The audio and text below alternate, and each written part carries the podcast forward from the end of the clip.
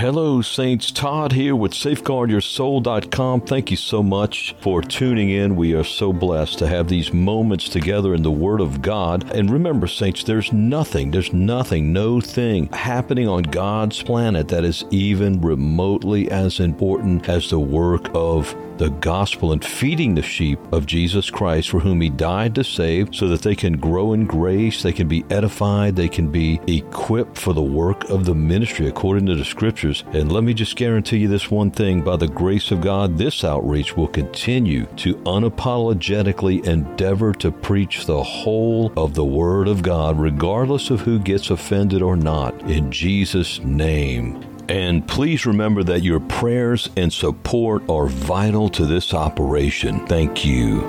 In case you haven't noticed, I like to rail on, if you will, or expose this false prophetic movement, which is followed by a lot of people. I mean, let's face it, a lot of the stuff on social media that gets a lot of attention, far too much attention, are those words, those prophecies supposedly from God, those visions that people just can't wait to come up with. You know, they just can't wait to manufacture, or the wind blows and all of a sudden they got a word from God. Well, the people that are in the Word, grounded in Christ, grounded in the Word of God, are not impressed with somebody's so-called word, because they're grounded and they're becoming more and more one with the Word Himself, Jesus Christ, who prayed to the Father that we would be one with Him and the Father, and that we would abide in Him, John 17 and 15, and that His fruit would be born in our life, produce fruit, more fruit, and much fruit in a progressive manner, 30, 60, 90, 100 fold. And that can only happen as we are seeking the Lord ourselves and in His Word, the King James Bible. And, you know, when we are, as many of you can testify, we're probably avoiding a lot of these words, because everybody and their daughter and dog has a word these days, and they do all kinds of stuff to get people to listen and to get them captivated. They're breathing heavy and talking about this crazy word that they got from God, where He woke them up at 3 a.m. or something like this. And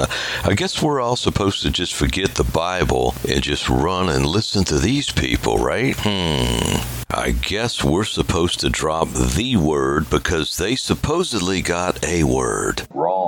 The words supposedly, they claim, that are from God continue to swirl all over social media, as you know, Saints. And it seems like a lot of people want to be in the spotlight. A lot of these people are just novices. They're not grounded in Christ. Colossians, book of Colossians, they're not grounded in the Word. They're not giving you the gospel. They're giving you some word they claim is from God. A lot of it is just recirculated and borrowed words, I've noticed. Have you noticed that? Either their words are obvious occurrences, things that we already know, or they borrow those words from other people, those visions, or pieces of those visions, or they are just not coming from a trustworthy, rooted and grounded in Christ, in the written Word of God, but rather they're simply novices, and in many cases, just simply false prophets. The Bible says a novice is not to be lifted up in ministry, do not lay hands on a novice, that is, meaning don't ordain them, don't have any part to do with ordaining them into the ministry, because they're going to fall into the condemnation of the devil. Search out that term, the condemnation of the devil. Satan is condemned eternally and irrevocably of God, and we should never partake in, participate in, endorse or support, or even give ear to novices in ministry. 1 Timothy chapter 3, verse 6. Personally, I have very little or any interest at all in all of these words that circulate. I don't know about you. I would suppose that's the case for most of us here. I could care less about these people's words, all this sensationalism, this faked emotions, acting like it's real and stuff. And what they're doing, and if you've kind of glimpsed at their ministry, you notice that they've always got to have this word. They always got to have something to get you enticed to listen to them again. Instead of pointing you into the Word, they want you dependent on their word. It's a huge red flag, Saints. Grounded disciples of Jesus are not interested in the supposed words, visions, and dreams that these people claim to always be getting from God, they claim. Why? Because we have a King James Bible, and we peer into, as Peter instructed us to do by the Holy Spirit, the more sure word of prophecy. If you read that passage, 2 Peter chapter 1, verse 12 through 21, it's going to change your life. It's not that you and I haven't read it before, but when you really see what he's saying there, he's talking about the Mount of Transfiguration. and how the Father spoke from heaven and said of Jesus when he was on earth, "This is my beloved Son in whom I am well pleased," or "Hear ye him." The Father audibly spoke, and yet Peter, who was actually there and heard the voice of the Father audibly, says that in this passage that the Word, the written Word of God, is the more sure word of prophecy. It's actually more divinely authenticated than the actual audible voice of God, much less some mere man or woman's word that they claim came from God. We know the Holy Scriptures came from God, amen? And I want you to look at this closely in 2 Peter 1, verse 16 through 21. Let me read it to you. "For we have not followed cunningly devised fables." That's what we're talking about. A lot of people circulating cunningly devised fables. "When we made known unto you the power and coming of our Lord Jesus Christ, but were eyewitnesses of his majesty." It was Peter, James, and John with Jesus.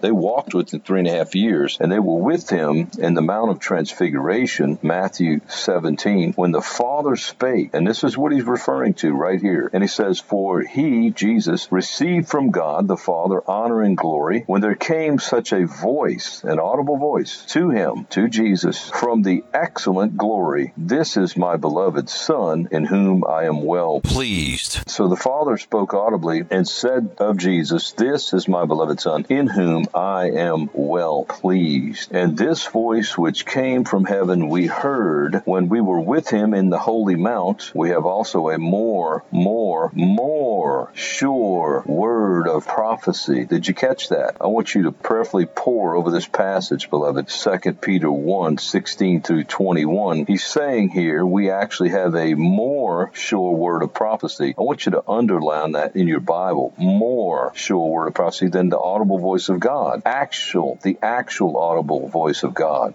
This isn't just somebody saying, claiming he got a word. This is in the Bible. This is a situation where the Father was actually speaking of Christ to them and to the whole world audibly. It happened as sure as you're breathing. And yet, what's more sure of a word from God is the prophecy of Scripture. So he says, in contrast to the audible voice of God, we have also a more sure word of prophecy, whereunto ye do well that you take heed as unto a light that shineth in a dark place. This world is a dark place, amen. Until the day dawn. You see, we must take heed to the written word as unto a light that shineth in a dark place. The entrance of his words giveth light into our darkened heart. They shed understanding and enlightenment and all the things of God that he intends for them to shed upon us and upon our heart. That's Psalm chapter 119, verse 130. And then as we take heed to the Word of God, which is a lamp unto our feet and a light unto our path, Psalm 119. Verse 105. The day is going to dawn. We're going to see the sun begin to come over the horizon, if you will, as an illustration he's given us here. The manifestation of Jesus Christ in you, the hope of glory, is going to begin to become more and more apparent and definitive. You're going to become more and more rooted and grounded in the Lord Jesus Christ. Until the day dawn and the day star, that's Christ himself, arise in your hearts, knowing this first, that no prophecy of Scripture is of any private interpretation. For the prophecy came not in old time by the will of man, but holy men of God spake as they were moved by the Holy Ghost. It could never be overemphasized the importance of studying to show ourselves approved unto God, a workman that needeth not to be ashamed, rightly dividing the word of truth. I also want to point you to Jeremiah 23, which details the shenanigans and methods used by some of these deceptive false prophets that we're talking about here. In fact, they use good words and fair speeches to deceive the hearts of the simple. The Apostle Paul writes in Romans 16, 17, and 18, where he's talking about marking those who cause offenses and divisions and offenses contrary to or in contrast with the doctrine of the Word of God. For they that are such serve not our Lord Jesus Christ, but their own belly, and by good words and fair speeches deceive the hearts of the simple. You will know who the true servant elders are, because they are the ones that are rooting and grounding you in Christ, inspiring warning you, rebuking you, encouraging you, admonishing you to get into the Word of God yourself, because the Word of God cannot get into you unless you get into it, or until you get into it. And when you get in the Word of God is going to get into you, beloved. Notice the jealousy, the godly jealousy. There's more than one kind of jealousy. See, there's the sinful envy, and then there's the jealousy to protect that which you love and those who you love. In fact, the Bible tells us that God's name is jealous. He is jealous. You've got to understand that in the context of what it is and rightly divide the word of truth. And so are under shepherds that truly serve the Lord, of which apparently and unfortunately there are only a very few of them.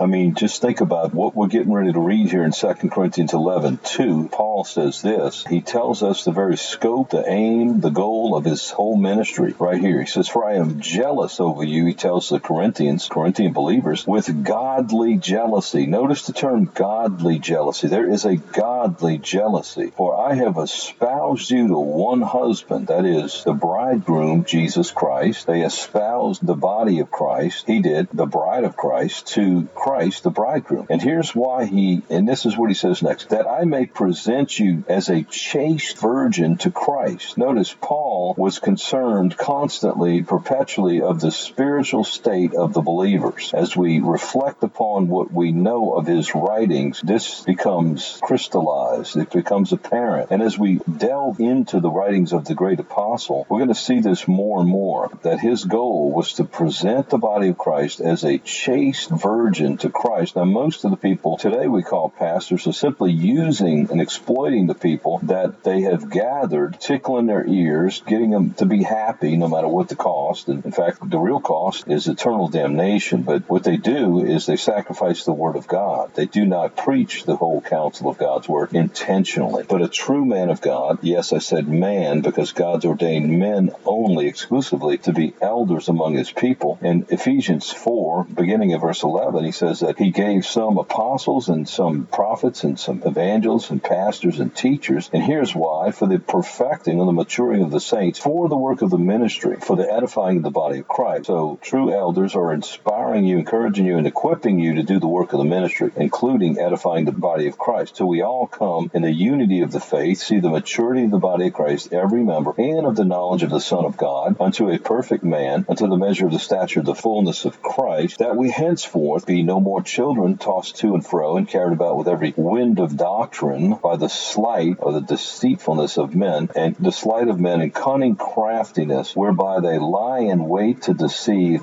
Think about the word sleight here. You know, you've seen these guys that do sleight of hand. They do tricks. They trick you. There's a lot of people that are trying to trick you and I. Satan walketh about seeking whom he may devour. The scripture warns us we're not to be ignorant of his devices, Paul wrote. So beware of the sleight of men and cunning craftiness, whereby they lie in wait to deceive, but speaking the truth in love may, notice, grow up into him in all things, which is the head, even Christ. So we see two things here. Number one, Paul is very concerned that we be equipped and grounded in Christ, that so that we won't be from here forward moved about, tossed to and fro, and carried about by every wind of doctrine or every word that comes our way by some of these people we're talking about, by the sleight of men and their cunning craftiness, like their father, the devil. And these people most of them probably have no idea they're being used of the devil, but because they refuse to deny themselves truly, to live the crucified life, to be obedient unto death, even the death of the cross, to be crucified with Christ, and to be grounded in the Word of God, they run off into ministry and doing ministry things, and they're not even grounded themselves, and Satan is using them, and they lie in wait to deceive. They're all over the place. Be careful, saints. Paul's goal is that we would be grounded in Christ, no longer deceived by the enemy and his false teachers and those who have word, false doctrine, and supposed visions and words, but we would speak the truth. That's the scriptures in love. How many people here quote in scripture? Yeah, I thought so. Probably less than you can count on one hand. So that we may grow up into him in all all things, which is the head, even Christ, from which the whole body is fitly joined together and compacted by that which every joint supplieth, according to the effectual working in the measure of every part, and maketh increase of the body unto the edifying of itself in love. So Paul's apostolic calling from Christ, this is Christ's apostle, and he tells us the same for everyone that's a called elder and operating in ministry. They are to perfect the saints. They are to mature the body of Christ by feeding them the word of God. Remember, feed my sheep, the word of God, nothing else, not words that you supposedly heard from God. Get them in the word of God. And if you feel like you got a word from God, you may want to temper it by saying, listen, this is what I'm sensing, but you better weigh it out yourself. That's always the safest way to do it. Remember, we have the more sure word of prophecy, which is absolutely God's word. And so we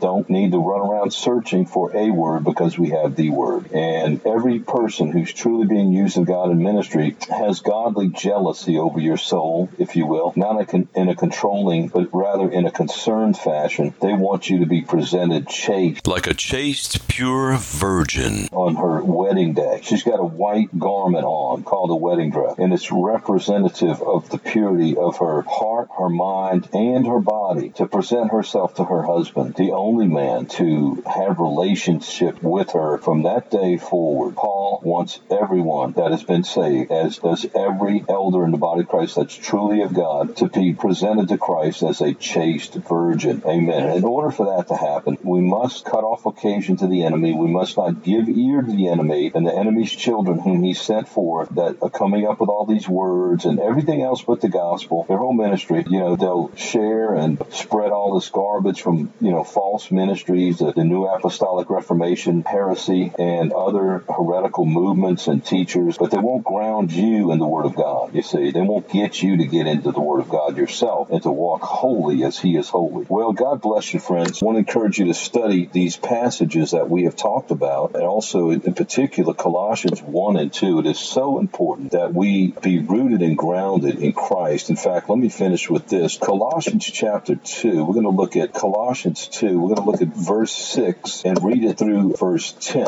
And it says this, as ye have therefore received Christ Jesus the Lord, so walk ye in him, rooted and built up in him, and established in the faith, as you have been taught, abounding therein with thanksgiving. Beware. Here's a warning. Listen to it. Beware lest any man spoil you through philosophy and vain deceit, after the tradition of men, after the rudiments or the thinking of the world, and not after Christ. For in him dwelleth all the fullness of the Godhead bodily, and ye are complete in him, which is the head of all principality and power. Amen, friends. We who are in Christ, who have been born again into Jesus Christ, are complete in him. God bless you. Well, brothers and sisters, it's been a blessing to spend these moments with you in the Word of God. And remember, there's hundreds of more Christ-centered, scripture-rich, edifying podcasts on SafeguardYourSoul.com /audios. There's also a store page with many books on there for your edification in Christ. They're all scripture-rich and Christ-centered. Also, tens of thousands of saints and sinners are being reached every month, and your prayers are coveted for the fruitfulness and supply of this outreach. God be praised, by the way, for those who are supporting, and feel free to visit our donate page on the site, and you can use your debit card, PayPal, or Patreon, and you can become a monthly sustaining member if you choose to do so, and a gift of any amount is so appreciated. Part of this outreach is to equip and supply other ministering disciples across our great country and all over the world, and may God be praised that there's fruitfulness happening among His people and through His beloved saints, as we know that the return of our Lord Jesus Christ draws nigh, and we say together in the words of Revelation 22, even so, come Lord Jesus. Amen.